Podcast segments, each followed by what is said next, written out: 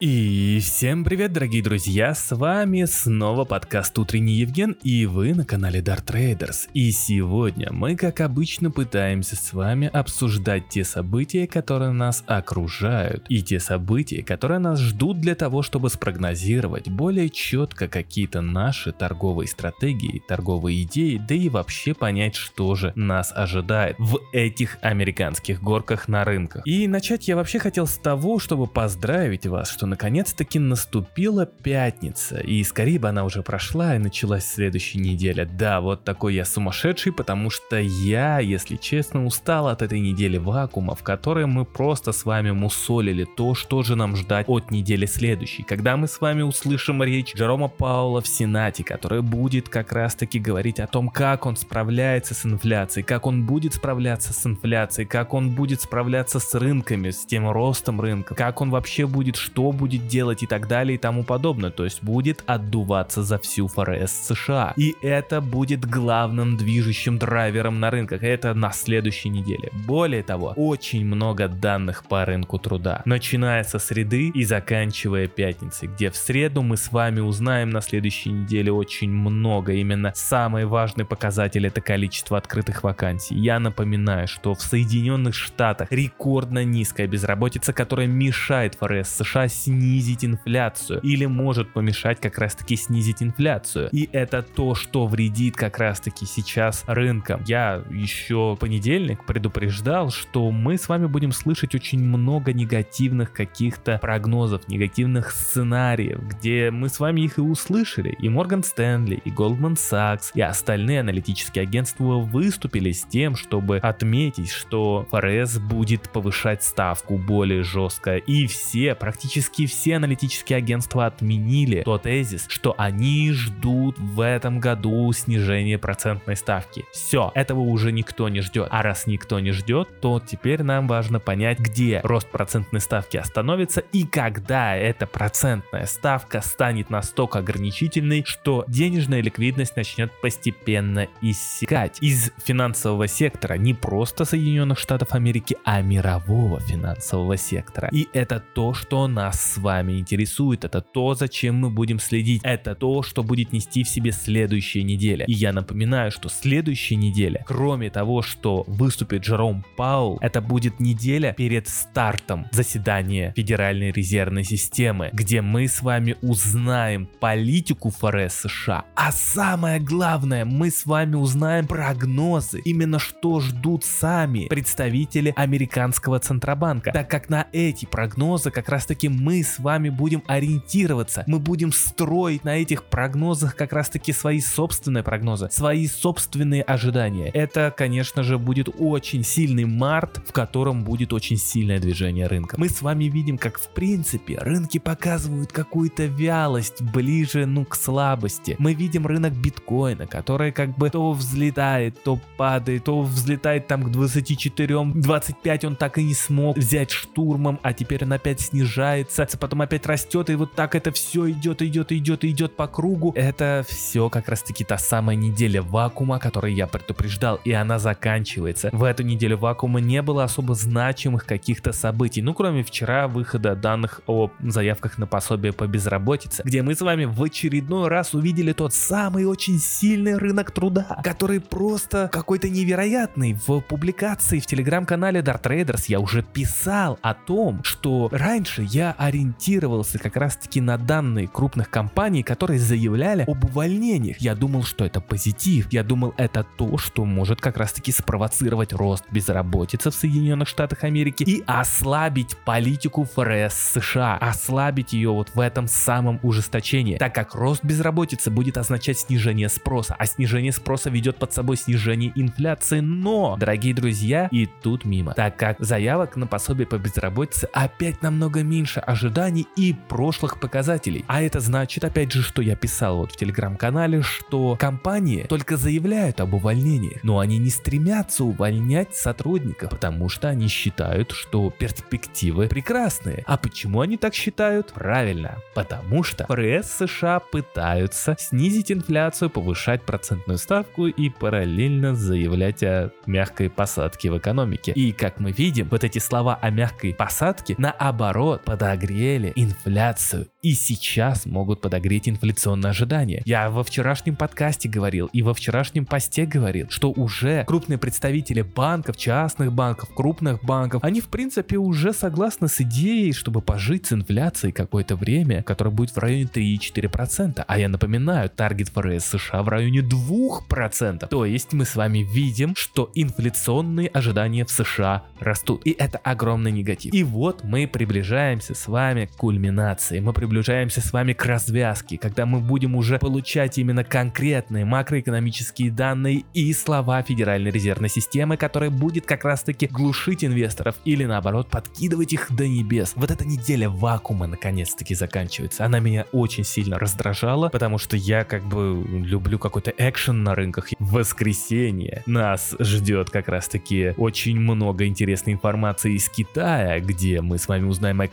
экономических перспективах. Я уже рассказывал во вчерашнем подкасте, что те прогнозы, которые даст Китай, также будут очень сильно влиять на рынки, особенно на рынок криптовалют, потому что многие считают, что именно оттуда начнется рост крипты. И поэтому мы с вами очень внимательно будем следить за данными, которые будут поступать в выходные по Китаю. Ну а также, дорогие друзья, мы с вами познакомились и с данными по инфляции в еврозоне, где мы понимаем, что там тоже будет расти процентная ставка и у второй крупнейшей экономики, у крупнейшего экономического региона, который э, имеет вторую крупнейшую обращаемость в мире валюту, проблемы с инфляцией. Да, инфляция продолжает замедляться, февральская инфляция показала цифру 8,5 в еврозоне, но, дорогие друзья, базовая инфляция в еврозоне показала наоборот рост, да и в целом, на самом деле, снижение, снижение общего уровня инфляции в еврозоне не такое уж и острое, не такое уж и резкое, как предполагалось, и это провоцирует Европейский Центральный Банк действовать жестко. И мы видим с вами уже как с двух континентов несутся бомбы в виде повышения процентных ставок и более жесткой риторики от глав Центробанка. И это, конечно же, будет влиять негативно на рынки. Но мы с вами продолжаем наблюдать, мы с вами следим за всем происходящим. Я еще раз повторяю вам, дорогие друзья, крепитесь, набирайтесь сил. Следующая неделя будет просто невероятная, просто космическая и э, нужно подготовиться. Я подготовлю для вас очень много идей. Я напишу еще, думаю, много постов. На эту тему мы с вами точно поговорим, на все, что будет происходить на следующей неделе неделе. Я готовлю для вас, кстати, интересную штуку. Я уже, кстати,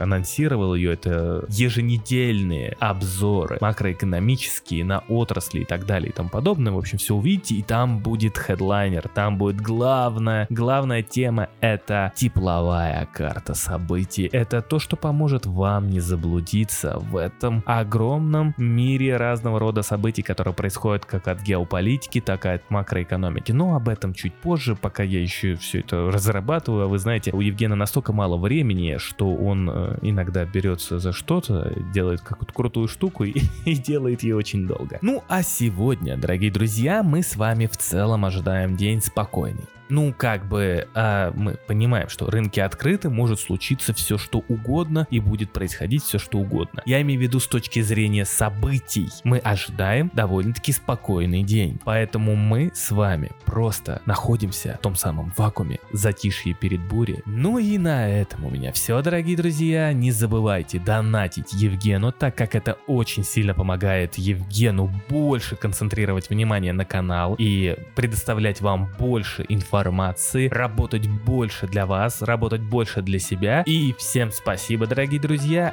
и до новых встреч!